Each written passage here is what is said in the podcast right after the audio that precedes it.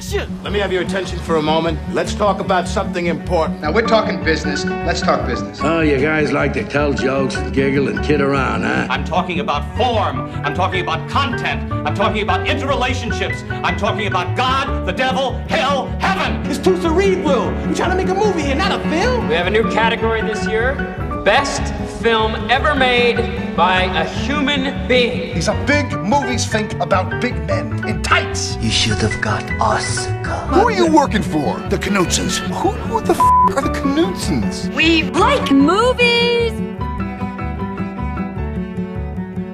Hello, everybody. Welcome to We Like Movies, your favorite semi monthly pro movie podcast uh, covering everything from uh, new releases to old releases to oeuvres to retrospectations. Uh, really, the whole shebang. Uh, I am Oscar Dahl, your co host here, coming to you from sunny New Meadows, Idaho special uh, podcast location during quarantine. Uh, and I'm here with my good buddy of about two and a half decades, Matthew Knutson. Matt, how you doing? I'm doing excellently. I, I got to say, just hearing you um, nail that opening salvo, I, I, just listened to it and think to myself, "Wow, that's that sounds like a podcast I'd really like to listen to. That, that sounds that sounds right up my alley. I think I'd like to be. I think I'd like to become a regular on a podcast like that." Well, that's nice of you to say. Let's hope some people agree with you. Um, I'm glad to hear it's nice and sunny in Idaho. It's beautiful here in Los Angeles, California as well. It's actually starting to feel like summer this week. We're creeping into the 80s. It's a little bit of a of a double edged sword, considering that we can't really go out and and take too much advantage of it. Mm-hmm. It's a lot easier to you know sit here and look out at the sun and blue skies and keep my spirits up as opposed to if it was pouring outside or something. Some people are still under snow in this country, which I think is ridiculous. Yeah, I mean, I, I could see it both ways. I can see if you're in shitty weather, you might as well stay inside anyway. But my fiance and I, Laura, relocated to a cabin here in Idaho to sort of get some more space. We have a new puppy, so we can walk the land a little mm-hmm, bit, mm-hmm. and it's uh, it's been really delightful, sort of moving us away from the realities of quarantine in the big city, which uh, which was starting to get to us, especially where our apartment is. You can't really we couldn't see outside, so you're staying indoors. It's, it's it just felt felt wrong. So this has been much better. I feel like a real Idahoan at this point. you know, I bought like an Idaho jacket. I have my beanie that I wear outside. I've grown a beard kind wear, of a hermit these days, but wear it, some it's camouflage. Fun. Yeah, exactly. Um, yeah, I was contemplating growing a quarantine beard. I just really, I, I don't mind having a. I either want to be, you know, one extreme or the other. I either want to be completely clean shaven, or I just want to have the beard I- immediately form overnight. You know, I don't want to go through the the bullshit of three weeks or a month that it takes to actually get past the uncomfortable stage. Because I've I've had a beard before, and it was fine once it got out there, and it looks kind of goofy, and you can you know style it into weird ways. But I don't want to go through the month or so that it takes to grow it out. That I find to be wildly uncomfortable. So I've I've been shaving, you know, every couple days, just keep it, you know, just in case, just in case something were to change or somebody were to I show just- up or I have to lean out the window and say hi to somebody. I, I want to be ready. I, I think that's a bad attitude, Matt. I mean, if, if ever was the time to grow your beard, this is the time. I know. And as an, as an oft bearded man myself, it takes work. You know, good things don't come easy, Matt. My other thought was that I might just uh, shave my head for quarantine. Just be like, oh, if, Okay. if I'm not going to see anybody, I've always wanted to shave my head and see what it look, see what I look like completely bald. But then my fear is I'm getting to an age where if I shave it completely bald, it may not grow all the way back, and I'm not sure if I'm ready to make that commitment yet. Is that an urban legend or is that true? No, no, no. I mean, I, I know it'll grow back. It just it just may take a long time, and it may not necessarily grow back full in all the places I want it to. So Yeah. that scares me. Yeah, that, that, that is a scary thought. well, I'm going full long hair, big beard, and, it- and it feels right. Love it. This is part three and the final edition of John McTiernan's oeuvre, our second oeuvre that we've done, a very different oeuvre than the Spielberg oeuvre. Mm-hmm. And we're going to talk about three movies that are, well, pretty well forgotten and pretty well forgotten for good reason, but they're interesting enough in their own right to wrap up this gentleman's career so far. Yeah, uh, these ones, all three of these films, I'd say, are pretty much lost to history in that regard. The man's career has sort of coasted to an inauspicious halt, I'd say. I mean, his most recent film was 13 years ago, right? No, 17 years ago. Yeah, Basic was 2003. And so the fact that he was so red hot in the late 80s, kept cruising and kind of like found a second gear in the 90s and even had a number of comebacks to kind of fizzle in the early 2000s and then uh, completely fall into utter obscurity. I mean, he did prison time, which I think had a lot to do with it. But the fact that he hasn't made a film since 2003 and yet is still responsible for some of the, you know, most important genre films ever made, I just think is very bizarre and it makes him a pretty singular figure. And because of his legal troubles and because of the fact that it has been so long that he made a film of quote unquote relevance. I think it's interesting to talk about these films, not necessarily to pretend that they're somehow forgotten masterpieces or something. You know, like we're not here yeah. to champion Rollerball and say, oh, you know what, you got, you know, it might be worth revisiting Rollerball because that, that movie kind of flew into the. No, it's not about that. It's about sort of like seeing all the tenets of his particular craft at work in these films and still try to understand why exactly they don't work and how they sort of factor into the overall trajectory of his very unique and bizarre career. Yeah, it is bizarre. Talking to just friends about this project, I would say pretty much all of them, maybe all of them, just did not even know who John McTiernan was. And you rattle off the, you know, his his hot streak at the beginning of his career, and, and they go, "Holy shit!" And I, I think part of that is he was at his height pre-internet pre Ain't It Cool News, you know, before the directors of action movies were commodities, right? Mm-hmm. At, at least to the outside world. Even now, I don't think just the average moviegoer is all that aware of the directors of action franchises or non sort of awards worthy type things, non auteur films, right?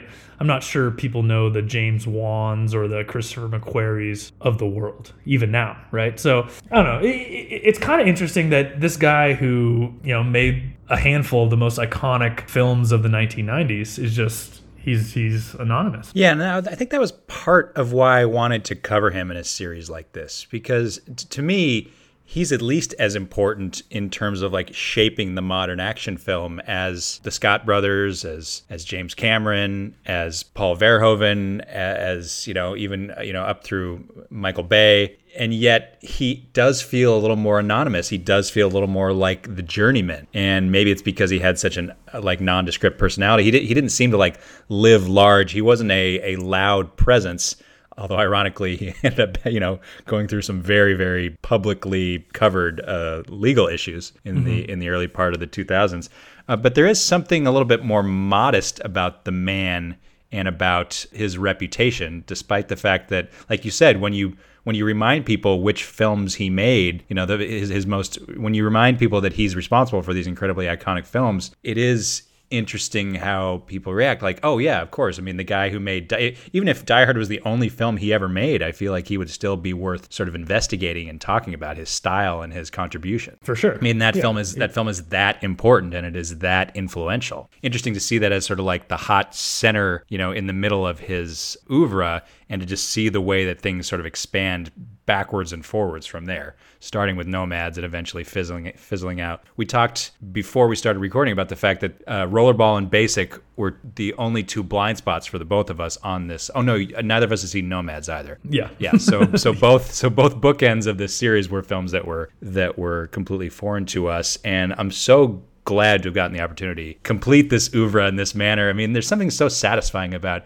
you know having an artist's entire career in perspective, right? It's very rare. I mean, besides your Spielbergs, your Nolans, you know, your Andersonses, your Tarantinos, I'm kind of embarrassed. I don't. There aren't a lot of directors for whom I have I can call myself a completist. Kubrick, I guess it's you know these guys who have modest. Terrence Malick, the guys who have you know a dozen movies or so. That's relatively doable.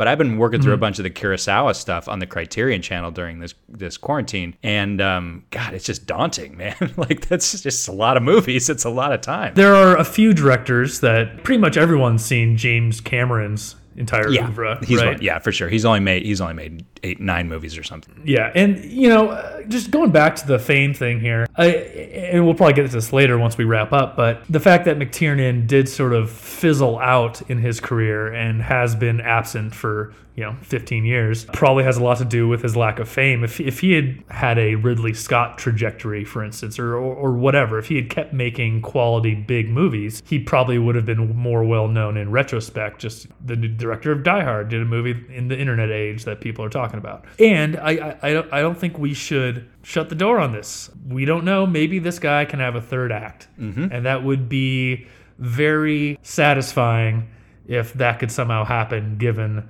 the quality of his last three films. Yeah, he uh, he apparently wrote multiple scripts while in prison, so I appreciate the fact that he was staying productive during his time there. And um, his next film has already been financed, and has they've already got a couple of cast members in place, and we can talk about that at the end of this episode. But he has the pieces in place for the next film. I mean, obviously the world is very complicated right now. Who knows when cameras will start rolling on anything? He clearly has no intention of sort of uh, going out to pasture just yet. He still feels like he has something to say, obviously. And I'm incredibly curious to hear what he has to say. I mean, you know, Terrence Malick did the same thing. He didn't go to prison, but he still took almost 20 years off between films, right? He went to a prison of his own mind, he Matt. did. He went to the he went out to the pasture pris- pastoral prisons. But he st- he came back and he still had something to say. And, and some of his post walkabout films are some of my favorite Malick movies. So I mean, granted, he only made two movies before he took the 20 years off. But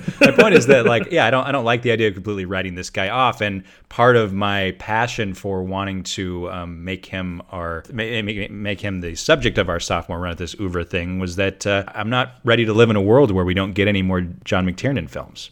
So I'm still carrying the torch. Same here. Should we kick this fucker off with uh, the 13th Warrior, Matt? Yeah, so what's fun about this is that we actually have to do a little bit of retconning here. The the end of the last episode, Medicine Man, Last Action Hero, Die Hard with a Vengeance, and the Thomas Crown Affair was, of course, chronological in terms of how those films were released. But fun fact, the 13th Warrior was actually shot two years before it came out which means it was shot about a year and a half before the Thomas Crown Affair was shot. And uh, part of the reason it took it so long to come out was because it is one of the all time troubled productions. This movie, depending on who you believe, depending on what your sources are and what you read, this film could very well have gone at least 50% over its original budget. Like the the ending budget of this movie is somewhere between 80 and 160 million. Nobody seems to be able to agree on that. And uh, it only did about 60 worldwide in theaters. So this is this is an all-time bomb. I mean, this kind of puts Last Action Hero to shame in that regard. Yes. Such a troubled production that allegedly McTiernan didn't even he didn't even come back for the reshoots that were eventually required. Apparently, Michael Crichton directed the reshoots himself. I don't know if that's because McTiernan was already on the set of uh, Thomas Crown Affair. I, I presume that's probably what, what happened. But yeah, it sounds like McTiernan and Michael Crichton, who of course wrote the source material, Eaters of the Dead, had a little bit of a rift, and Crichton ended up taking over the production as he was one of the producers. So this movie was always considered to be like something of a mess. And what's kind of goofy is that it actually came out three weeks after the Thomas Crown Affair. It came out August 27th, 1999. And uh, I guarantee you, uh, almost nobody remembers that. I actually saw it opening weekend with my friend David Schmidt. We saw it at the Crossroads Theaters in Bellevue, Washington. And uh, it's one of the only times in my life I've actually been okay with walking into a movie late. Ordinarily, I'm that jerk who, if we're missing the previews or whatever, I'm like, I I don't care. We're going to, the, we're waiting for the next one. We're waiting two hours for the next one. I'm not going to miss miss the first five minutes of the movie. But we actually walked in about ten minutes late in this film, and so up until a couple days ago, I had seen the film, but I had never seen the first five minutes of the movie before. They pack a lot in those five minutes. They do actually. indeed. It actually has a pretty pretty busy prologue. I mean, I got it. I caught up with it. I, I understood what was going on, but uh, yeah, it's it's a very busy, maybe even Byzantine prologue. So, what's your history with the Thirteenth Warrior? I remember it was it was a pretty robust marketing campaign for this movie. Like I remember seeing a lot of commercials and a lot of trailers for it coming out, and I was maybe mildly excited about it, but I never saw it in the theater. However, during those days, it was peak DVD days for my for my dad especially, and he would just you know he would go to the what was that CD store in uh, Silver Platters? Silver that's what it Platters, was, sure, North- yeah. Northgate, and he would just buy five, ten DVDs at a time, like you know just just DVD collecting.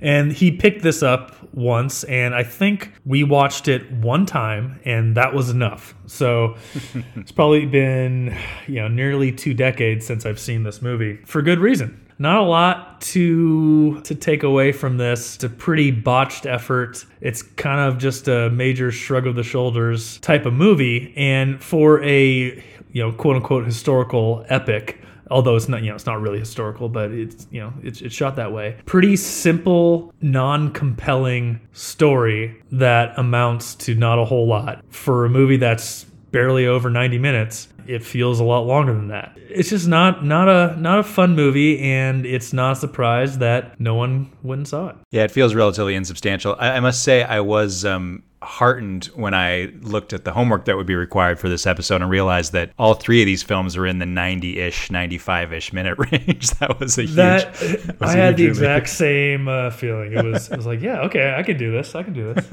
All right, so let's. because when you- think of 13th warrior like this movie these types of movies are typically two and a half hours Oh, yeah, yeah. two and a half three hours epic in scope and usually in running time. And uh, I bet you the first couple cuts of this film probably were, although, you know, it sounds like they had to go back and reshoot so much stuff. Maybe they just didn't even have uh, enough footage to put together a two hour movie. So let's briefly do a little uh, Knutson's context corner and talk about Antonio Banderas. So he's a guy we haven't really covered very much. We haven't talked about too many of his films, and he's a guy I'm a, I've actually always been a big fan of. First time I ever saw an Antonio Banderas movie was a movie called Miami Rhapsody with um, Sarah Jessica Parker, which I saw on a plane, and uh, it was back in the days before they would like edit the movies on planes. So I remember thinking to myself, "Oh, this movie's kind of this movie's a little salacious for my you know 11 year old eyes or whatever it was." We'll just do his like post Almodovar collaborations. Okay. Basically, his first big thing is his first big sort of breakout is the Mambo Kings with um, Armand Assante in 1992, and then he rattles off Philadelphia, Interview with the Vampire, the aforementioned Miami Rhapsody,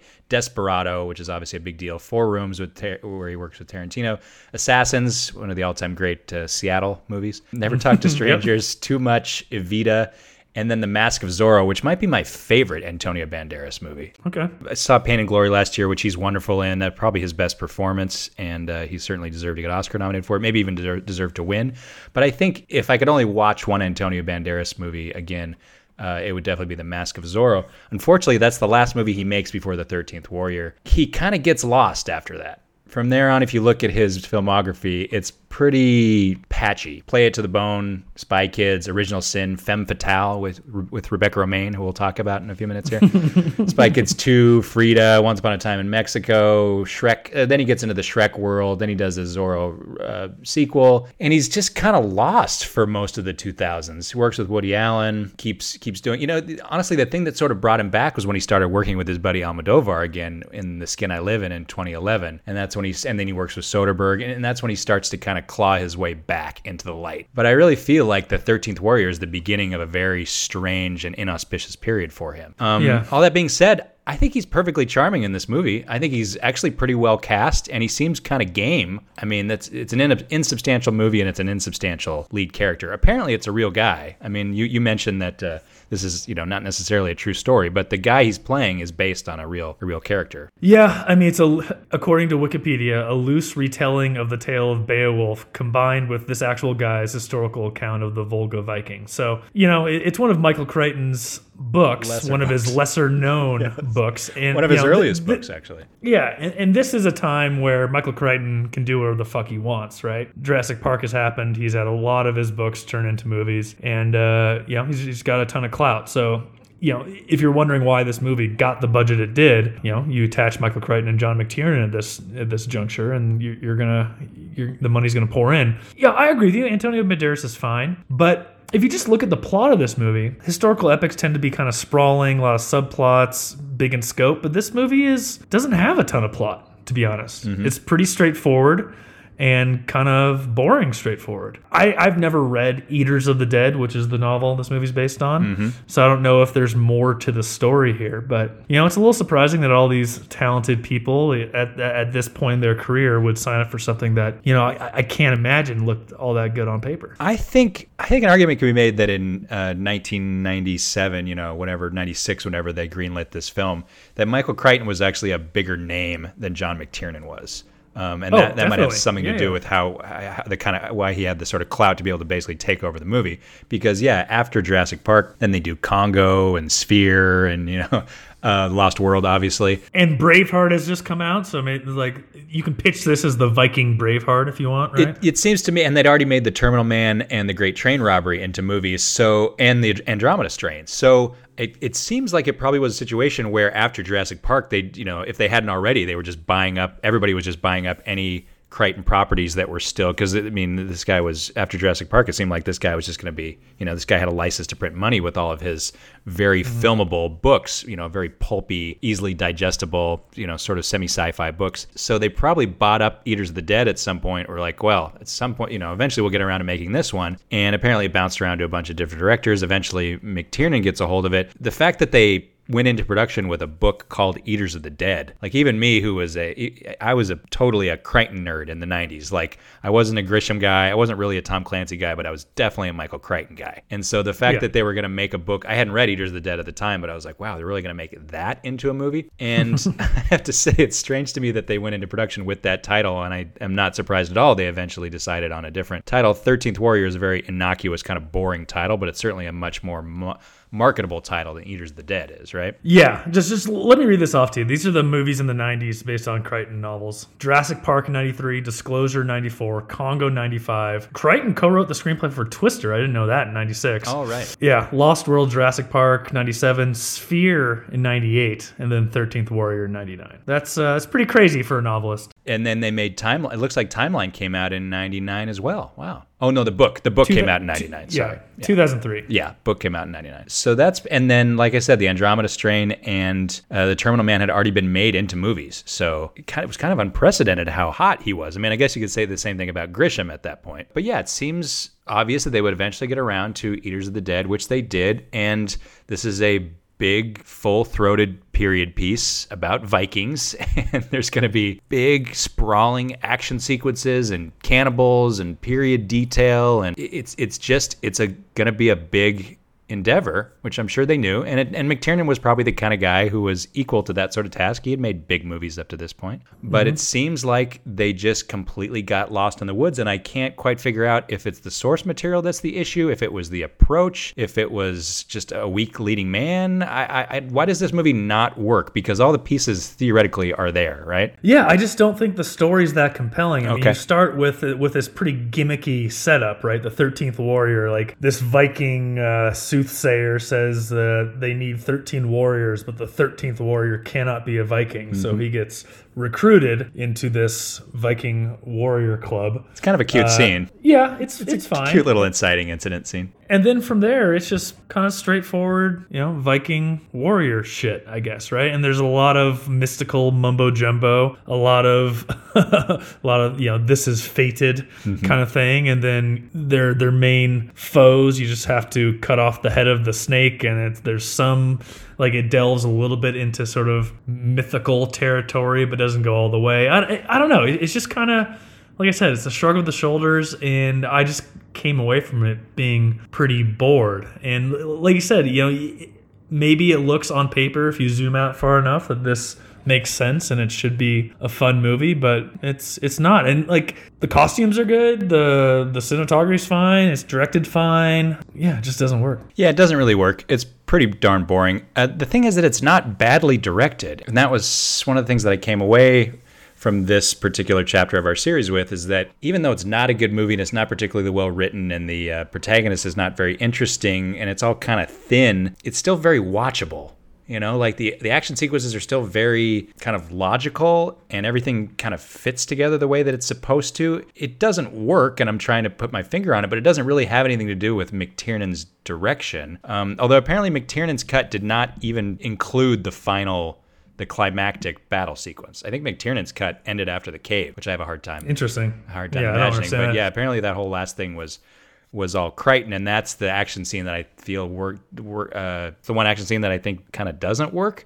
But the one, yeah. like the centerpiece action scene, the one-two punch of like the big nighttime action scene with Fire Serpent, which I think is pretty yeah. cool. When all the when all the Eaters of the Dead come down through the mist and they they form this big serpent with their torches.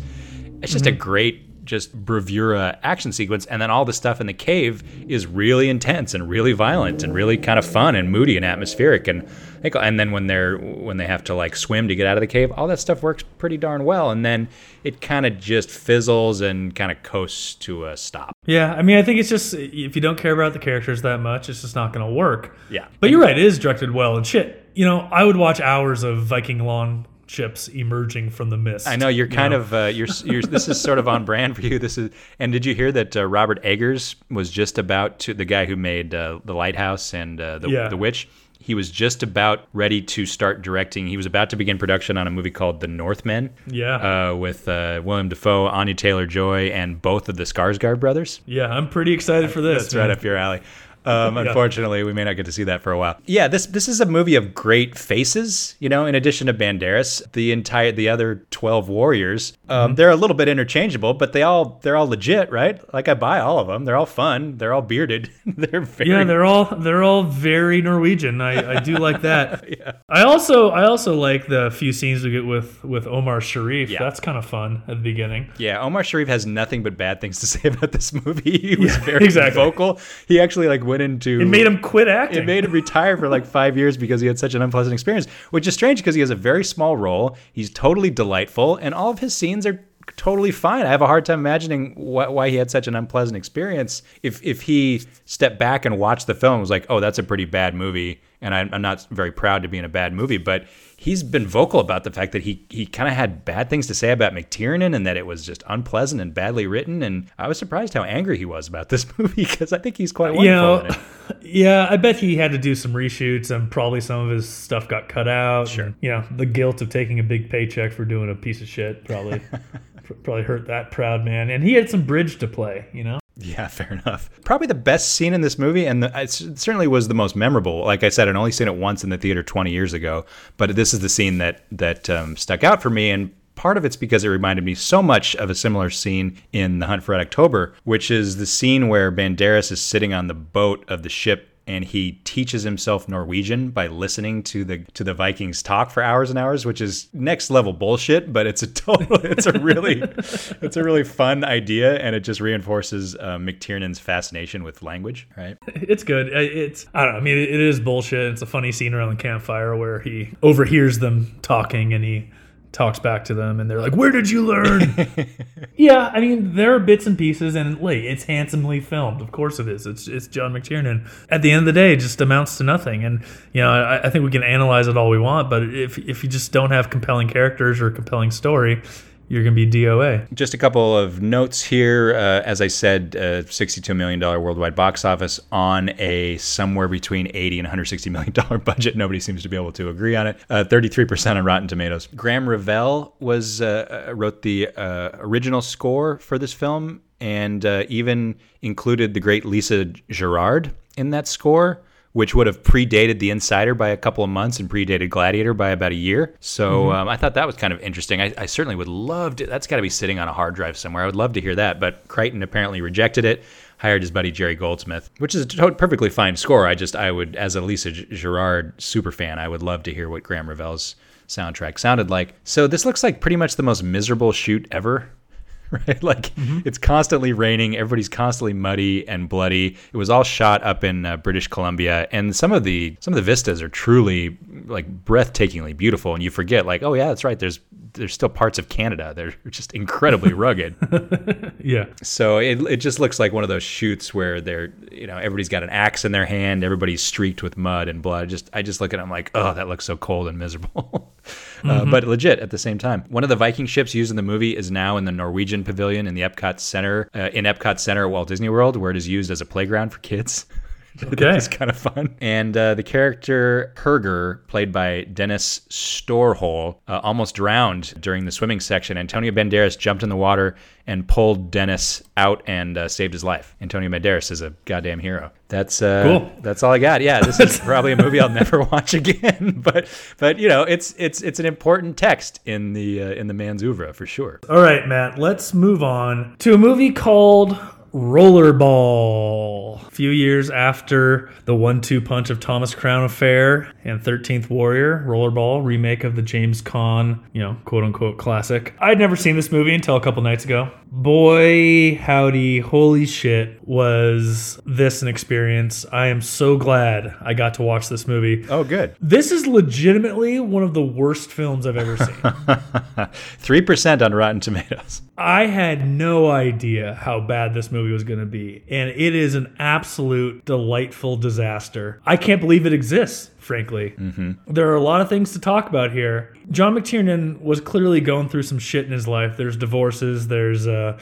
wiretapping, there's lying to the FBI, there's you know sitting on the precipice of going to jail in a few years. This guy was not thinking straight at this point in his life and his career, and I cannot believe the guy who made Die Hard made this movie. Yeah, it's pretty unprecedented. I'm glad you had that experience with it because my experience was not quite as positive as yours. I had I had never seen it up until a couple days ago. I watched the original. I had never seen the original either, so I watched Norman Jewison's original Rollerball from uh, 1975, I believe, and I really enjoyed it and found it quite provocative and quite interesting, and and thought it was one of James Caan's more interesting performances, and thought to myself, yeah, of course, let's remake that. Why not? It's it's totally obvious that they would have, you know, it, it seems inevitable they would have remade. it. As a matter of fact, I'm surprised it took them that long to remake it. I was like, how can this not work? How can that this not be campy fun? You know, even if it's terrible, just with this premise and all the dystopian sci-fi stuff and you know LL Cool J, like how is this not gonna work? I gotta say, I didn't find this to be fun at all. I found it to be actually pretty unpleasant.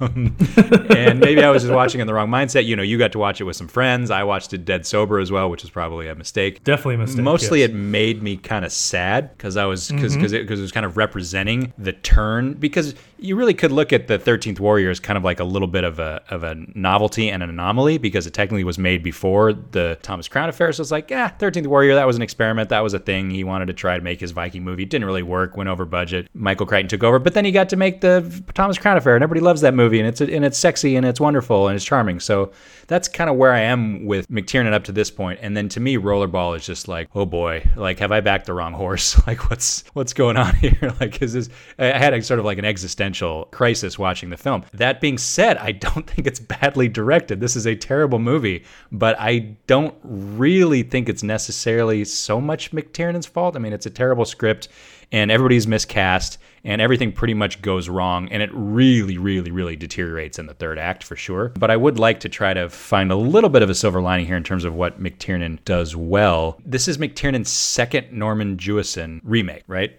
thomas crown Yeah. affair and rollerball and the original rollerball is is quite interesting. It's worth your time. It's much much slower than this. It's much more cerebral. It's much more dystopian.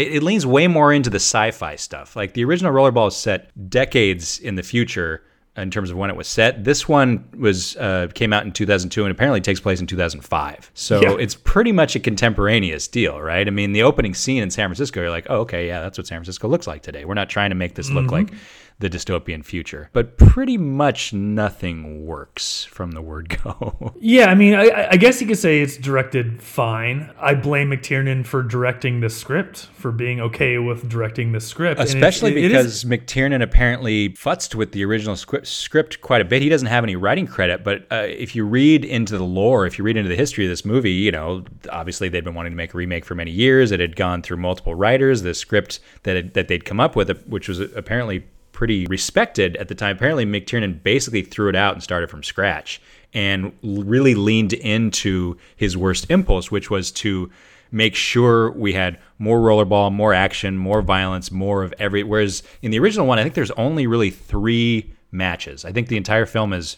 is sort of structured around three rollerball games.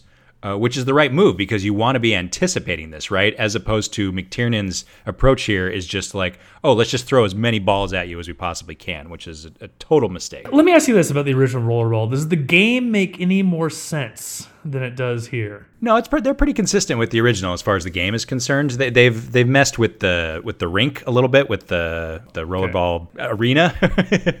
they made it a Sure. little more serpentine, and now when you throw a ball into the um, goal, it it explodes into flames. That's that's new. That wasn't in the original. But other than that, uh, no, they don't really explain too much about the game except for the fact that you got to put the ball in the in the goal. That's pretty much all they explain in the original one. Yeah, the game doesn't make any sense. It makes less sense than Quidditch, which is hard to do. Good call. And and let me just explain something to you. There is an opening scene where they're filming a race in San Francisco on like it's it's basically like skeleton skateboard, right? Yeah, like They're street sort of luge. street luge, yeah. Chris Klein manages to not die, which apparently makes him worthy of becoming a rollerball star. LL Cool J saves him and he decides instead of being arrested at his home for illegally street luging, uh, to go and play rollerball, which he has never played before, and I guess he's an old NHL star or whatever. Yeah, I have to say, I, I- think that the prologue might be my favorite scene in the movie. The street luge stuff in San Francisco is kind of a fun idea, and the way McTiernan directs it is pretty darn thrilling. Like uh, when he's going underneath, you know, he's going under the wheels of, of Mack trucks and stuff, and he's trying to not run over kids, and the cops are after him. I mean, watching that, I was like, oh, I, I wish we'd had like a um, like a sequel to Airborne or something, right? That was directed by John McTiernan. That was all about street luging. Mhm. Uh, I take it from your Yeah, tone, you I don't agree, suppose. but uh, but uh, I actually kind of like the opening scene, and I also thought to myself, why do we start with Chris Klein accepting the money, or he's like negotiating with the street luge guys, and and I guess these street luge guys they're capturing the footage for some sort of like X Games channel or something. They're not particularly clear about that, but wouldn't it be more fun if the movie just like hard cut from credits like straight into a POV from the street luge going down Market Street or something in San Francisco, as opposed to Yeah. I mean, all that bullshit beforehand is really perfunctory and and quite dull.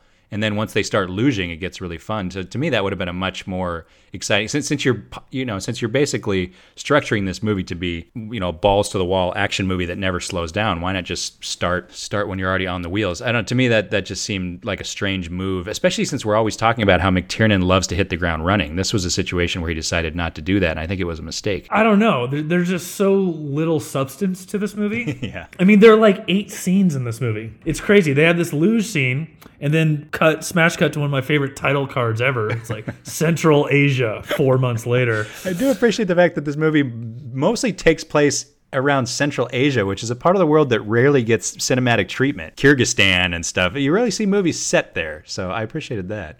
Yeah, I suppose that's You know. fun. But then it it cuts directly to a 25 minute or so rollerball match. Which is consistent Right? with the original. That's how the, the original Okay. starts with a match, and it is about that long. It's pretty epic. Yeah, it's crazy, but the game doesn't make much sense. It seems like only one team gets a motorcycle. I don't get a feel for the rules or any strategy, and that continues on through the whole movie, right? And Uh-huh. Chris Klein is good, but we don't really understand why he's good. But Yeah. apparently, he's the best rollerballer in the world. And they keep going back to this conceit where Jean Reno, as the you know mustache twirling bad guy who runs runs Rollerball Inc. or whatever. Yeah, at least one person's having fun in this movie, right? Yeah, exactly. He keeps looking to the screen that's giving him live ratings updates. Love that. Uh, which is hilarious. The idea that something could happen in a game and immediately more people would tune in somehow. Yes. I think it's called, I wrote this down, it's called Global Instant Rating. There's like a. Yeah. Gl- There's like, a scoreboard in his little in his evil booth that says Global Instant Come Rating. on. I mean, come on, guys. Come up with a better name for this thing than Global Instant Rating. But they didn't have Twitter back then, where people like something happened in the game and then thousands and thousands of people were calling their relatives to say you have to tune in. Anyway, um, just one of many stupid things going on in this movie. Again, like he's he's a hotshot, best rollerball player in Central Asia. He's living the high life, and then this violent game, someone gets hurt. Two thirds through the movie, decides that he has to escape it right then and there. Yeah, it's pretty hard to believe that nobody's gotten hurt by this point. right? I just advise everyone to watch the movie because the script is one of the worst things I've, I've ever witnessed. Like I said, there's like eight scenes in this movie, and then there's this 25 minute rollerball scene, there's a 20 minute chase scene, and then there's a you know climactic 25 30 minute rollerball slash murder scene at the end of the movie and that's about it and there's no room for any reasonable story going on here and i just wonder if mctiernan at some point threw his hands in the air like this is this thing's dead there's no story to tell here we fucked this up so might as well just make it one long action scene as nonsensical as that is Yeah, unfortunately, it sounds like this was another troubled production. Not crazy expensive, but it sounds like there was multiple reshoots and uh, a lot of a lot of different cooks in the kitchen on this one. This one of the producers in this movie was a guy named Charles Charles Roven, who has gone on to. He's probably best known now as as being the uh, the DC guy. Like he produced Nolan's Dark Knight trilogy, and he's since produced Man of Steel. Uh, you know. BVS, Dawn of Justice, uh, Justice League, Wonder Woman, yada yada. Just say the extended DC. Sorry, the extended DC, the DC universe. Uh, Birds of Prey. So he and Nolan, or he and Nolan, he and McTiernan did not exactly see eye to eye on this project, and that is one of the things that gave rise to Nolan's legal issues. So it seems like there was a lot creative headbutting going on in this film. Uh, it all kind of starts with how incredibly miscast Chris Klein is. Uh, oh, this was another movie that also got shot, pushed back, and then reshot, and then pushed back, and then reshot. So uh, Chris Klein is pretty bad in this movie. You kind of see why he never really went on to become a legitimate movie star. In the original film, James Caan he plays the same the same character, John uh, uh, Jonathan. Yeah, Jonathan. Uh, he's very stoic. He's very conflicted. He's a very reluctant hero. He ends up sort of inadvertently becoming a leader for the resistance or whatever, but you can tell that he's constantly conflicted about everything that's going on around him, and he eventually has to be drawn into the thing. He's not proactive about it necessarily, which makes him a more compelling and interesting kind of Campbellian hero. In this one, Chris Klein's just kind of like a cocky, vacuous prick from the beginning, right? This just Yes. really feels like like these guys didn't even bother um, gesturing towards the Joseph Campbell side of things. It, it- this is written by um, by a couple of guys, uh, Larry Ferguson, who wrote uh, one of the writers of Hunt for Red October, actually, but also uh, Alien Three. Highlander, Maximum Risk, and then a guy named John Pogue, uh, probably most famous for writing the Skulls, U.S. Marshals. So not exactly, not exactly your A team working here. um, so yeah, it, it, No, it's, it's kind of it's like they're just learning all the wrong lessons from the original movie and from the source material. And if if McTiernan actually managed to, if his true intention here is to be like, fuck it, we're going balls to the wall. This is gonna just be a fucking crazy camp classic. We're just there's just gonna be nudity and violence, and this movie's never gonna stop, and you're not even gonna believe what you're looking at. Like if you if he really had the courage of his convictions here, I could see this thing going gloriously over the top and becoming, you know, some sort of like Running Man uh, level camp classic mad max beyond thunderdome something like that. Like that that's really i feel Yeah, that would have yeah, been the that would have been the lane here unfortunately they never really commit to that so it ends up becoming sort of like halfway between the interesting introspective fight the power message of the you know, of the original dystopian science fiction film and then something sort of in the middle on its way to the running man you know this movie also seems like it wants to kind of gesture at starship troopers you know there's like the there's the co-ed you know co-ed locker room stuff like that but it never really gets as Sure. like trashy I mean, it, it's clear that it was shot as a R-rated film, and then they ended up cutting it down to a PG-13 movie. And there's actually quite a bit of nudity for a PG-13 movie. One of the funniest introductory scenes ever is Rebecca Romijn's formal introduction while weightlifting topless, which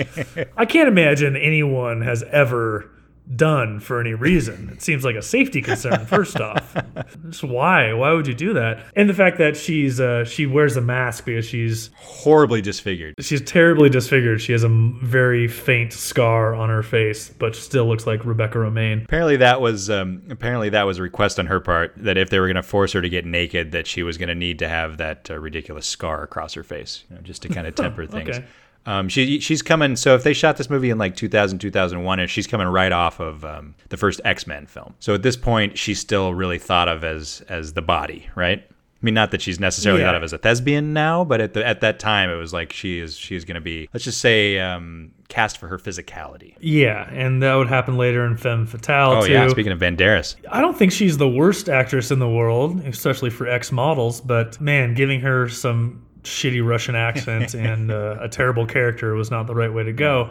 And going back to Chris Klein, I mean, I don't know if he's miscast because He just doesn't have a character. I think he's well, he's also just miscast in anything where he's not playing a dope. He's just not a good actor, and I think the world kind of realized that after this movie. It, it's unfortunate, but I don't think anyone really would have would have saved it in the leading role here. Um, and LL Cool J isn't given a whole lot to work with, and he's he's whatever. At what point, um, LL Cool, or at one point, Chris Klein mentions that uh, you know LL Cool J was always looking out for him in high school. Uh, LL Cool J is 11 years older than Chris Klein. Yeah. Yeah, it's ridiculous. There's a second act uh, chase scene in the dark that's boy. shot entirely in night vision for some reason, which just practically, you know, just doesn't make sense, right? We're not seeing it's not a POV night vision shot. It's just literally shot in night vision for some reason, just- and it goes on for fucking ever. It's just what you call a choice. It is just a choice. It is a choice. And uh, I wonder if that was a budgetary concern or something, just to give it some sort of look when they didn't want to make it some sort of big high priced chase, but it doesn't doesn't particularly work. And the reason for the chase doesn't make a whole lot of sense. I mean, this guy seemed to have some free will. They could have just gone back home and probably waltzed to the airport and left, but they decided to do some crazy escape across the uh, Russian border. LL Cool J eventually gets sniped down at the last second. Amazing, It's- amazing It's all bizarre. Yeah, it's an amazing, very emotional moment, of course. Chris Klein decides he's going to go back and still compete because otherwise he'll be banished to work in the salt mines, I guess. Chris Klein, by not being killed in the climactic game, manages to make the audience aware of the exploitative, I don't know, evil of the game of rollerball and incites a on-the-spot revolution in the matter of moments. It, it, it's all very bizarre and makes no sense. The idea that people would watch this violent game and then all of a sudden have an epiphany because someone doesn't die, that this is a game that, I don't know, they're feeling oppressed by it. Like they they go outside and they you know, flip over cars. And it's a baffling movie. It's a script that I cannot believe got greenlit. I cannot believe McTiernan okayed it. I can't believe he would change it to this, whatever it was, to this. It is an out and out disaster. And it's a fun movie to watch while drinking with your friends and make fun of. Yeah, it's his worst movie with a bullet, and the last the last fifteen minutes or so are just abysmal. Like I can defend most of the film in terms of um, Tiernan's directorial approach or his you know competence in terms of directing action sequences. It just feels like he was just drunk for the last. presuming they were shooting in, in order, which obviously they weren't. But it just it's like somebody else just finished off the end of the movie. Like he just finally gave up or something. Like it goes so wildly. I was gonna say over the top, but that would that would suggest that it gets like fun or wacky or goofy. It just gets it just gets bad. It just gets straight up bad. It is technically consistent with the original. Um, the original, and I can't speak to the source material, the the book that both of these are based on. But in the original film, they they do the same thing. They put uh, they put Jonathan out there, and they send the other team to kill him, and he ends up fighting off every single one of them. And then at the end, he finally goes and makes one last goal and wins the game. And then the and then the crowd starts starts chanting Jonathan and you get the impression that he mm-hmm. has now he's activated this revolution and that yes maybe people are going to go outside and flip cop cars or whatever but the movie has these has the smarts and the restraint to cut to credits before anything like that happens. It's just like he did it mm-hmm. he won he survived he he's the people's champion. He he gained their respect. He's activated them to potentially push back against the man, and that that's it. Our story's done. This one decides it wants to go outside and flip cop cars, but it kind of does it in a really cheap way. Like you look at it and you're like, Yeah. it they just push an antenna off of like off of like a, mm-hmm. a news van or something. Oh, and then isn't the last isn't literally the last shot of the film a, a, a sex joke? Like a joke about I can't wait to get you home to my bed or something like that. She's like, let's go to the hospital, and then after that, let's go to my bed. Yeah, something like that. It's uh, it's it's so bad. Oh, it's bad. At least Jean Reno's having some fun in this is. movie with a nothing. He's got a delightful, um, a delightfully evil fur coat on, and he and he gets to slap uh, what's his name, Naveen Naveen Andrews around. Yeah, I was I was literally just about to say my favorite scene in the movie is him open-handed slapping Naveen Andrews. You know, I think we should move on. Yeah. I, just real quick, I got a couple notes here. This movie really Yeah. makes me miss American Gladiators. I loved American Gladiators Yeah. so much. They tried to bring it back briefly, and I think it's sort of morphed into Amer- um, Ninja Warrior or whatever. But uh, I miss I miss American Gladiators. So Slipknot makes a makes a cameo in this film, which uh, which I think is pretty much on brand. yeah. So does Pink. Pink shows up. Uh, yeah, there's a very one of the stronger and smarter aspects of this near future uh, sci-fi universe is that they have uh, live bands playing during these rollerball matches, which is a great a great conceit. I love it. The soundtrack includes such luminaries as POD, Slipknot, Rob Zombie, Godsmack, Fear Factory, and Who Hoobastank. What's 2002 for you? At one point, LL Cool J is getting interviewed by a reporter, and she says, "Is it true that your mother is a crack whore?" Just, Yeah. just just stood out to me for some reason. Oh, remember the Metallica guy? The I think he's like a um, he's a running back or something from uh, Any Given Sunday. He's the guy in Any Given Sunday who's got like the mutton chops. And he's really into Metallica. And at one point, he's in the he's in the uh, shower, and they throw a crocodile in or an alligator or something. Yeah. he's the Yeah. he's the guy who says Hetfield is God. He's basically playing the same character in this movie, which I found kind of delightful. And their coach is uh, Coach Olga.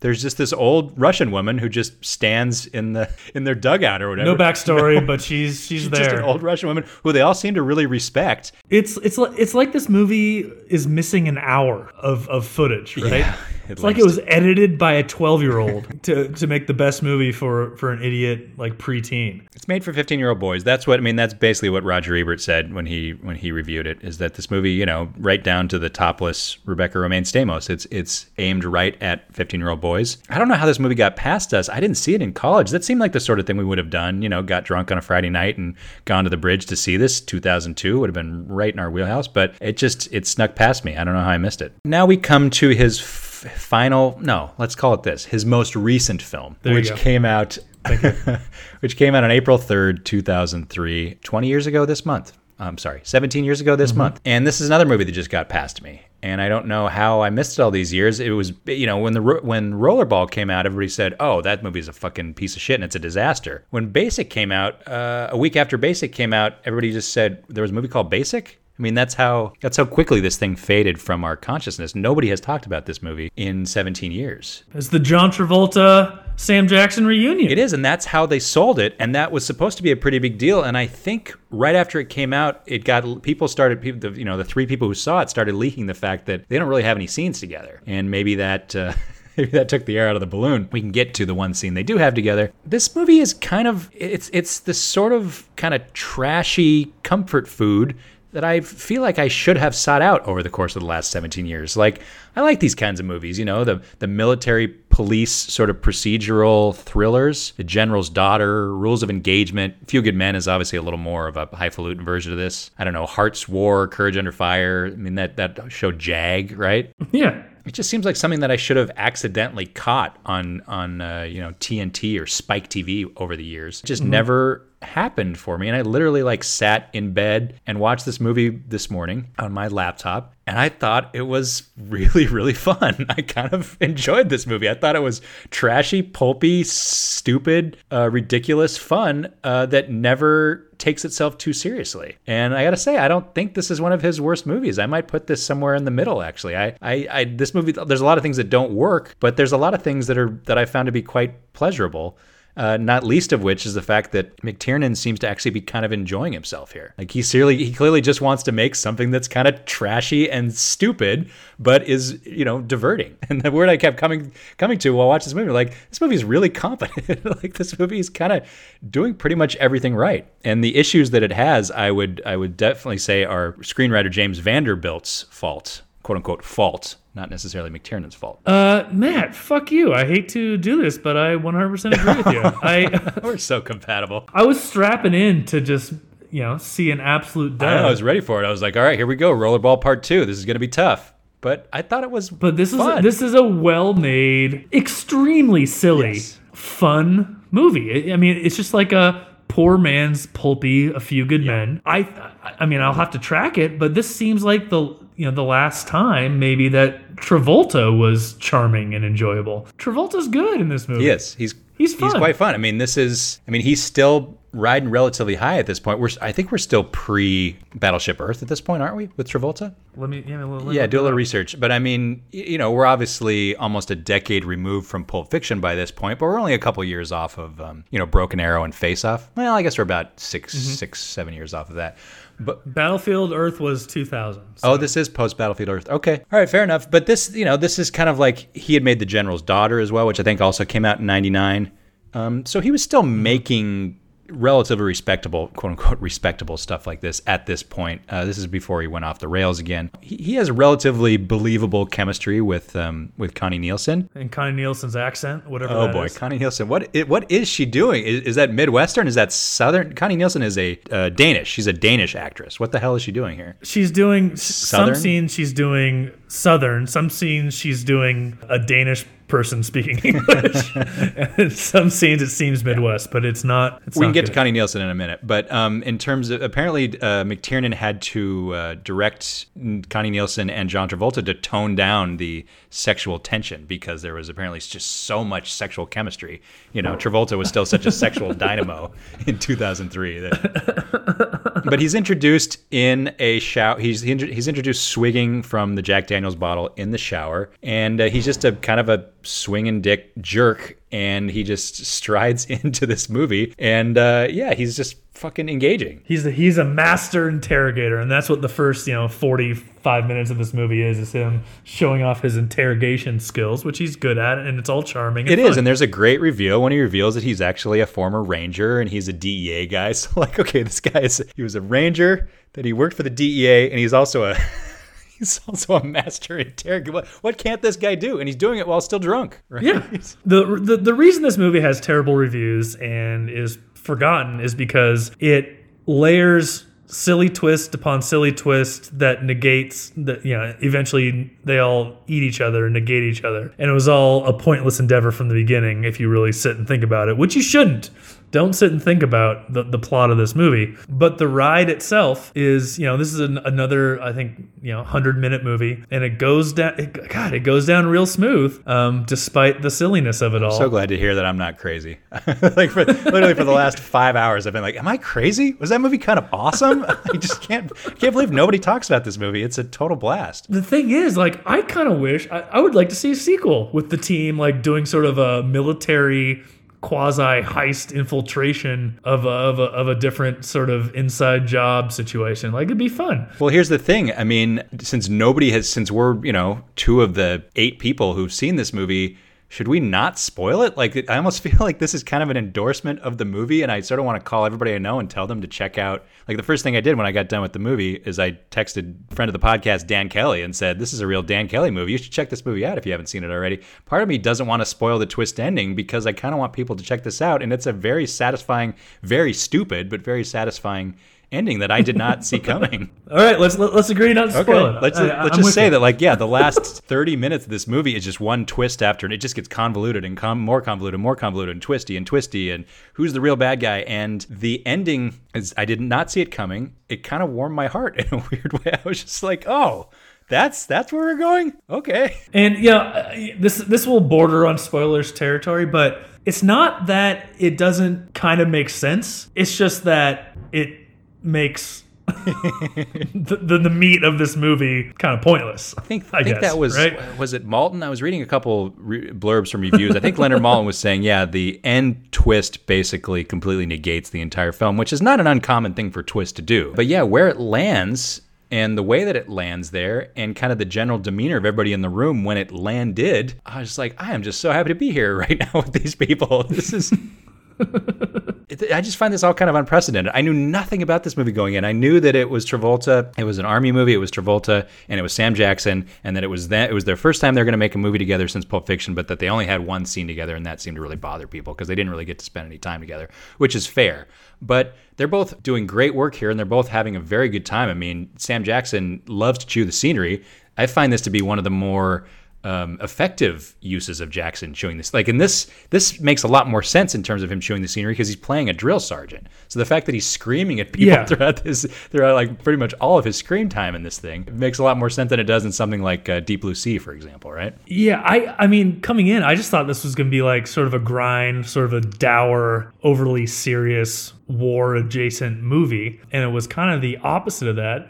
Plus, we get some delightful, you know, bit roles here from you know Tim Daly is is is kind of He's fun. right. We get Harry Connick Jr. He's pretty fun. We get Giovanni Giovanni really chewing the scenery. Yeah, R- Ribisi, he's always going for it, right? He is not going to get cheated. Yeah. Like no matter, it doesn't matter. I mean, he basically spends most of this movie in a in a hospital bed, but he is never going to get cheated, whether it's this or Saving Private Ryan or Friends or uh, Ted. I mean, that guy is going to bring it no matter what. That guy's never going to phone it in. He's doing he's doing sort of like a Buffalo Bill okay. Type of Yeah. t- type of vocal. He's made a vocal choice, yeah, for sure. movie. And then we get we get Taye Diggs as well. Yeah. Taye Diggs, apparently the only person in this movie for whom the role he's playing was written for him. Apparently James Vanderbilt Vanderbilt wrote this role for Taye Diggs, which just warms my heart. James Vanderbilt was real hot shit for a while. And I was doing some digging. So this is one of his first movies. He wrote the screenplay for Zodiac. And then he got a bunch of, I think, big time offers, ended up writing Amazing Spider Man, a bunch of other stuff. But he hasn't done anything good since Zodiac, really. I mean, Zodiac is an all-timer. Zodiac is a masterpiece. He can, you know, he can uh, dine off that movie for the rest of his career, and that's fine because that movie is a, a capital M masterpiece. But it does seem a little bit like a fluke, right? Well, if you dig into it, it does seem like he was, you know, he, he did adapt it. He did a ton of research with Fincher. But at the end of the day, it does seem like Fincher himself rewrote the thing quite a bit. Fair. So, how much credit he should get for Zodiac, uh, I'm not sure. Yeah, I mean, and this screenplay is, you know, it's it's charming and funny enough, and definitely set the stage for for these actors to to do their work. Yeah, I yeah, I, I was I was way more delighted than I thought I would be, and uh, it's honestly, if this is McTiernan's last film, it's it's it's not the worst thing to go out of. It is kind of a shame that this movie got lost in the shuffle. I don't know if it was I I don't remember this movie being marketed really at all. So It feels like by this point everybody was pretty much done. They were just, you know, by by the time Rollerball was done, it was like, all right, maybe we're done. You know, maybe McTiernan has overstayed his welcome. Maybe his best years are behind him. Like we determined, this is post. Travolta, I'm sorry, post Battlestar, Battlefield Earth, Travolta, Yeah. and this is obviously pre Marvel Samuel Jackson. So, and, and this was this was that moment that, that there was a few years there where they were trying to make Connie Nielsen happen from from Gladiator on, and we were trying really really hard to make Connie Nielsen happen, and she's a perfectly fine actress. I don't know if she's a great actress. They saddle her with this accent, which I, I don't know if it was her idea or not, but it was the it was a bad idea. She is kind of secretly the protagonist of this movie and i just mm-hmm. don't i- i- if i had one major criticism to level against it it is that she can't carry that secret protagonist burden herself. And mm-hmm. to me it feels like and, and james vanderbilt has sort of like corroborated this in some interviews and stuff that it,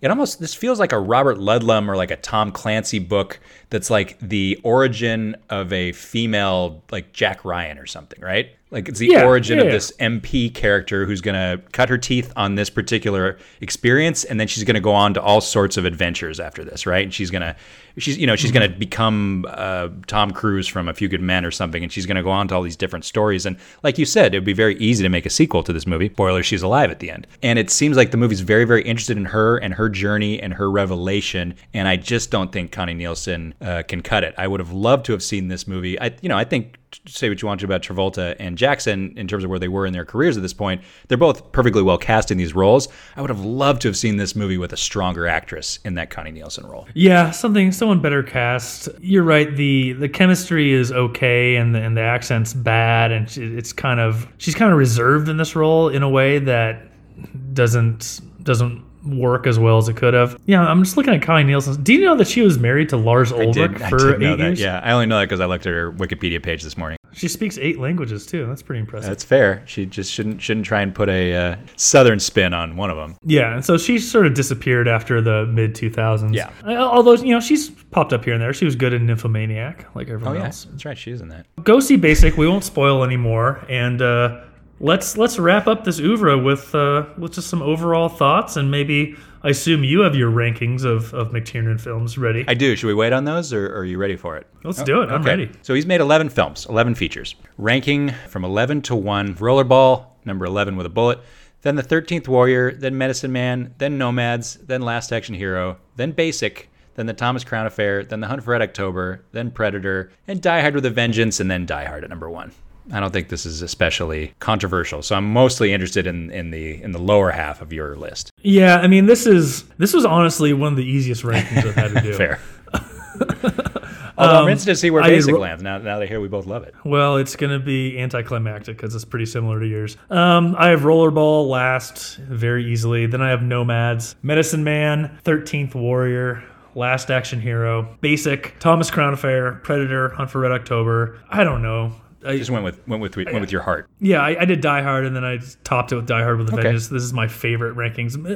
Mostly what Those I will movies are interchangeable for me, yeah. more often. Maybe I think Medicine Man is a better movie than Thirteenth Warrior, but I don't want to watch Medicine Man again. I, I think Last Action Hero, uh, below Basic, makes sense in, in that regard. I think you have the same thing. I do, right? and, I, and surprised. I literally just flip flopped them a few hours ago. I mean, I, I adore Last Action Hero. I think it's a lot of fun, but I think Basic might actually be a better movie. That like Last Action Hero is truly a mess, whereas Basic is basically competent. Like it basically does what it sets out to do, and it's it's not.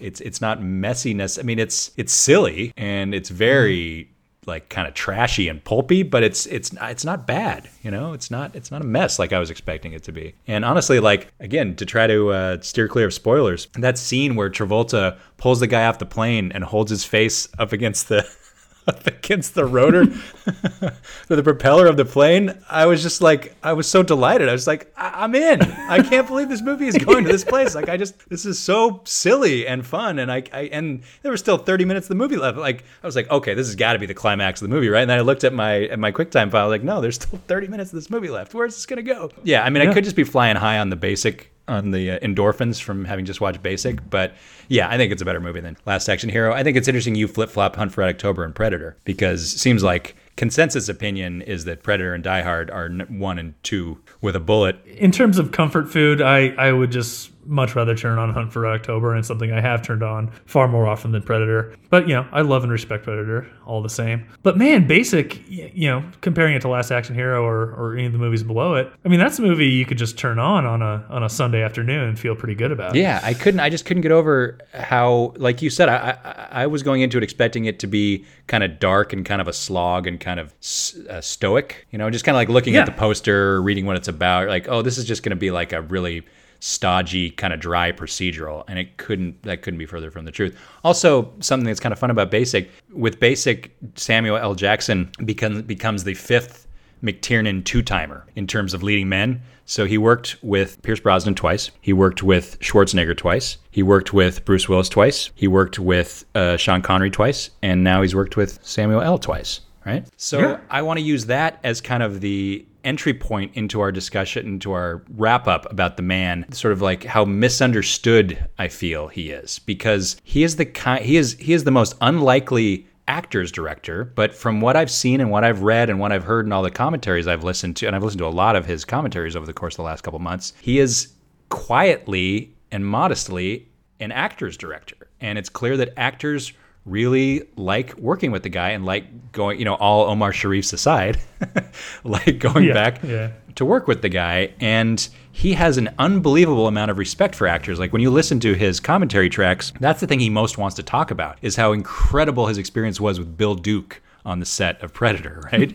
you know, or all these little character actors whose names we don't know in uh, in Die Hard with a Vengeance, and how he still keeps in contact with them, and you know, oh this guy, you know, oh this guy just passed away recently, or oh I just talked to him on the phone the other day, or oh I it was just his birthday the other day, or so, like he's just so reverent of all these people because he comes out of the theater, and that's the other thing is we Yeah. forget like oh this guy came from Juilliard, and this guy went to the AFI, and this guy you know, like directed theater and stuff, and we think of him as the explosion guy, but he really is so much more kind of cerebral and thoughtful than his than the subject matter he's often exploring would lead us to believe. He, he gets Yeah. to this place post. It's actually probably happening before and after Basic, if you really look at the timeline. But he gets to this place where he's he's been you know thrice divorced and he has complicated relationships with studio heads and um, and obviously has a lot of paranoia and became quite wealthy as a result of many of his successes and just gets himself in a place where he starts depending on who you believe and this is all obviously alleged although he's you know he was he was convicted of these things he starts authorizing wiretaps for his colleagues and maybe even ex-wives. And he doesn't get away with that for very long. He you know maintains his innocence or maintains he was railroaded or you know uh, what what he was arguing is a little bit murky. You know, when you when you when you go through multiple lawyers over the course of multiple years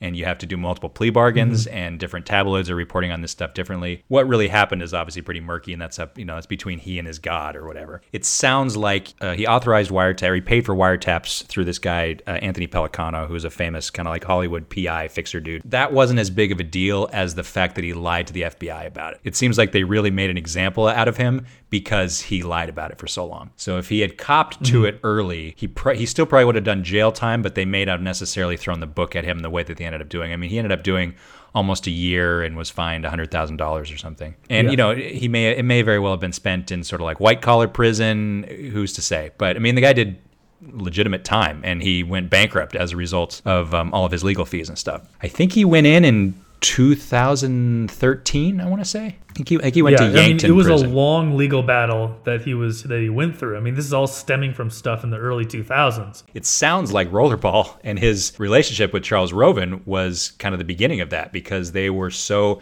at odds with one another. They had such completely different ideas about what that movie should be and should look like that he uh, started tapping. He was um, paying for these phone taps of Charles Roven's phones because he wanted to blackmail him because he wanted to get evidence of him talking shit about other studio heads or whatever. Yeah. Either way, just um, you know, serious mis- professional mistakes being made on his part. Yeah. To say nothing of how long he may very well have been tapping his ex-wife's phones during their lengthy legal battle. I believe they're still in litigation. I don't think that's done. I think she's still suing Yeah. him for multiple things. So I think he may continue to battle it out with her and, and pay her for many, many years to come. It's a it's a it's a tragic thing in a number of ways, right? I mean, it's who knows what this paranoia, uh, this you know, him just losing the plot during that time affected the quality of of those movies. I don't know if it had any effect on on Rollerball or or Basic or Thirteenth Warrior or any of that. But then just the ensuing legal bullshit for over a decade and continuing to now hurt his career. Obviously, he didn't get to make any movies during that time, or he or he couldn't make any movies during that time. You know, it, it robbed him of what should have been sort of a, a late prime to his career. And you know, we we've seen the big time directors work until their 60s, 70s, 80s now, and there's no reason he could have couldn't have continued to be a go-to kind of guy. Now, it's possible that his action chops weren't sort of melding with the modern sensibilities because I think something I don't know interesting to bring up is while he's known as an action director, it's not like he was a virtuosic action filmmaker in terms of set pieces and whatnot, right? It was the character stuff, it was the suspense, it was the thriller aspect that really made your Die Hards and Hunt for Red Octobers and Predators work. It wasn't necessarily his his camera work on the action scene. So, you know, I, I wonder if, that's part of the reason he hasn't yet made a new movie or didn't continue on, or if he was questioning his own abilities as we went into the mid 2000s. But it's a you know it's a damn shame, and I think being the optimist that we are, let's hope he he gets his third act finally. I'd love nothing more than to see that. He has a film in development at the moment, which I believe is called um, Tau Ceti. Thank 4, you, thank you. Tau Ceti 4, which has already cast Uma Thurman in the lead role. Uh, they took it to Cannes. They, they took the pitch to Cannes a couple years ago. Apparently, they got financing for it. So they theoretically should be able to get to work on that as soon as we come out of this quarantine. It is only his second, if the film does end up getting made, it will only be his second writing credit after Nomads, Yeah. which is kind of interesting. So, in that regard, it, it really will be an important film in terms of him not only coming back to movies, but also really putting his voice out there. And to be able to hear from him personally, from, I mean, I don't know how personal the film is, but to be able to see a film that he writes and directs after having gone for so long and after having, having gone through so much and having had his popular and professional reputation completely changed forever. I would just be very interested to see I just I just want to see it. I just want to see what it would look like. I just want to see where where he's coming from at this point after everything that's happened. And I want to see if he still got it. And but that being said, would it would it be depressing for him to come out of forced retirement after so long and make a bad movie? like would should we just leave it as it is? Like leave his oeuvre as it is? Like leave, let let sleeping dogs lie and just let basic be sort of like an uh, an unappreciated fun final you know sort of like uh, like tony scott's uh, Un- unstoppable right like i feel like that's a Yeah. movie that's a wonderful movie but it's a movie that has only recently sort of started to get the appreciation it deserves part of that being that christopher nolan and Quentin Tarantino have been have both been very vocal uh, defenders and uh, flag wavers for that movie. But I- it would be fun if like someday Basic got rediscovered and we're like, oh wow, he actually had like one more great film in him. Would that be better i than uh, for SETI Alpha Four to come around and be like, oh boy, he's really he lost it. He's old. Uh, no. Let's give him one more yeah, chance. I want, I, I'm ready to give him the benefit of the doubt. Let's put it that way. because you know he's got enough time left. He can make a few more movies. Tau Ceti Four, I believe, is a gritty space action movie, right? Which he actually sounds fucking awesome. He hasn't really made. I mean, unless you count Predator, he hasn't really made his his sci-fi his his space movie yet. And that's exactly what I want. I mean, who knows? In in a couple years, Tau Ceti Four comes out. It's a hit, reinvigorates Uma's career. McTiernan then gets to make the um, the sequel to Thomas Crown Affair that he wrote while in prison. brings Pierce Brosnan back. Mm-hmm. Let's do it. That's the future I see. Sounds great to me. I feel like he was a left field choice for a series like this, but I'm really, really proud that we got a chance to, to do this and talk about him. And I'm so glad we get to end on kind of like a positive note here, considering how checkered the man's past has been. As I said, I've been listening to a ton of his commentaries, and I, it's weird to say it, but I find his voice to be very soothing. He, he he's a little gravelly, but he also is just very th- sort of like thoughtful and, and kind of soft spoken, and just like laying in bed listening to him talking about Predator as I fall asleep. It's just for some reason I find it really, really soothing. and I've just a couple of things have just really resonated with me when he talks about there's the whole foreign language thing, right? Like we, the, the the famous scene from Hunt for October, and the maybe less famous scene but still fun scene from uh, from the Thirteenth Warrior when it comes to language. He says he doesn't mind when actors speak in foreign language without subtitles because he's not really interested in how they say it as to. I'm sorry, he's more interested in how they say it as opposed to what they're saying. He feels that cinema is much sure. closer to music than it is to the theater. So he likes the music of language, the music of movement, the music of cutting, and this is a this is a thing that keeps coming up in many of his in his commentaries and in his interviews where he's talking about how movies are much closer to music than they are to the theater and that's significant considering that he came from the theater and he's a he admits that he has zero musical training whatsoever but he considers himself a musician when he makes movies and he's approaching every filmmaking decision as if he's composing music and every shot is a note and every shot is filling in the blanks on the way to the next note and all that stuff needs to be kind of rhythmic. The camera movements need to be like thematically motivated, emotionally motivated, not necessarily narratively motivated, right? And that's very sure. significant considering that he is amongst the greatest directors to ever move the camera. I mean, I'd put him up there with,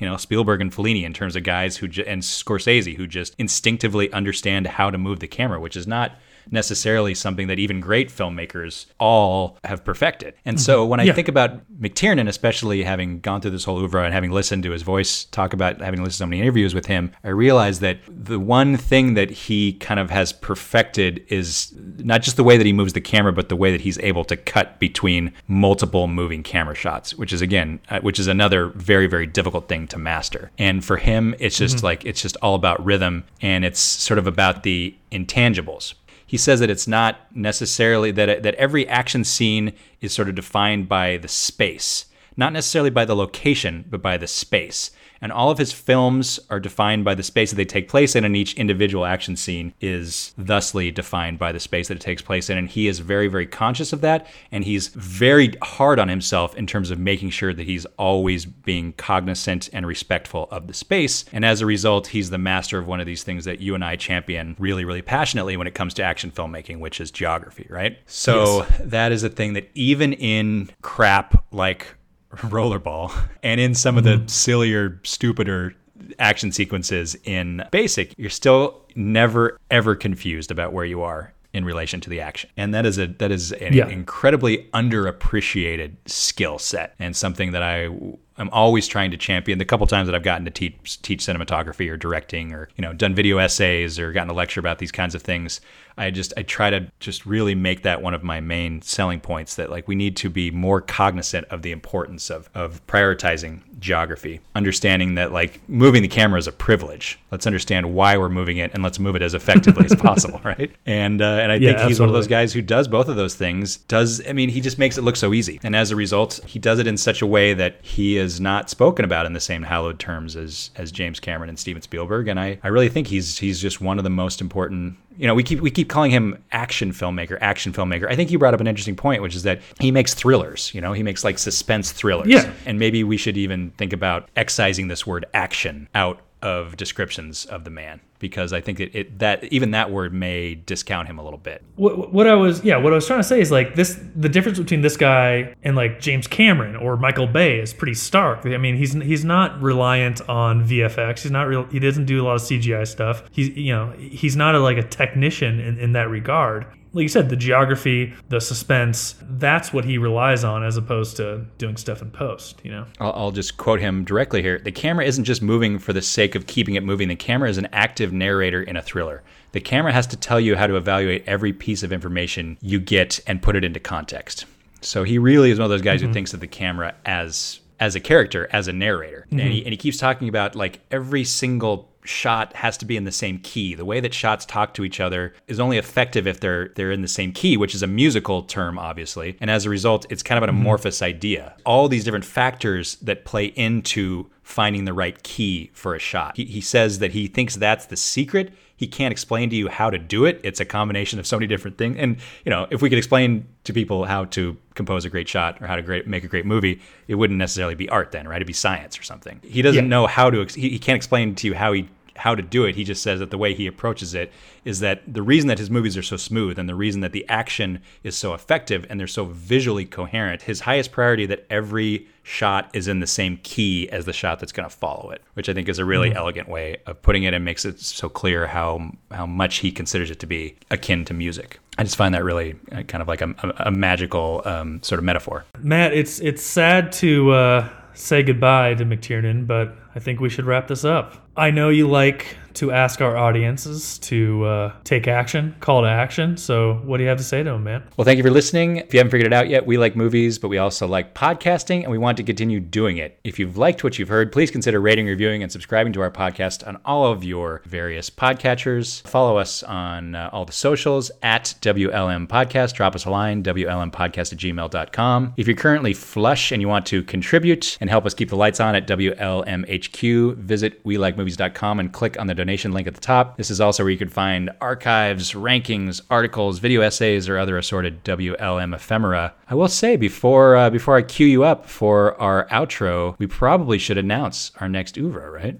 You know what? I'm going to let you announce it because this is a person who's near and dear to your heart. So here's the deal. We're recording this uh, on the 17th of April, which means that it is exactly three months until Tenet comes out in theaters. Now, this is presupposing that movies come out in theaters again someday. Warner Brothers has said nothing about bumping the movie, and certain cinema chains have announced their intentions to open for business as usual in July. It may be a totally different world. Things may change tomorrow. This movie may never see a theater. This movie may not come out till next year. But working under the presumption that we will be back in movie theaters to see Christopher Nolan's Tenet, which I've uh, gone on record as saying is definitely my most anticipated film of 2020 with a bullet. I think it makes sense to go ahead and rip the band aid off. Christopher Nolan is not the most revolutionary idea for a series like this, but I have a I have an idea, I have a plan, I have thoughts about how we can cover him in a new way. I'm interested in not covering Nolan chronologically. I want to cover Nolan thematically. And if you'll indulge me in this journey, I would very much like And he would have it no other right? way. I mean, it, it can't be it can't be chronological. It can't just be normal temporality. We're gonna have to jump around. We're gonna have to jump back. We're gonna have to jump forward, and it's all gonna be about thematic reoccurrences over the course of his career. I've written many uh, academic essays about the man, made video essays about him, given this a lot of thought. Have many spreadsheets, and I would love to kind of filter all of that into an oeuvre series with you. So if you'll indulge me this. He's, he's this uh, Tenet is going to be his 11th film, exactly as many films as McTiernan had. So I feel like this is the right time. This is the right length. Let's just fucking do it, man. yeah, and we're going to have some disagreements, which will be fun. In the meantime, please spread the word.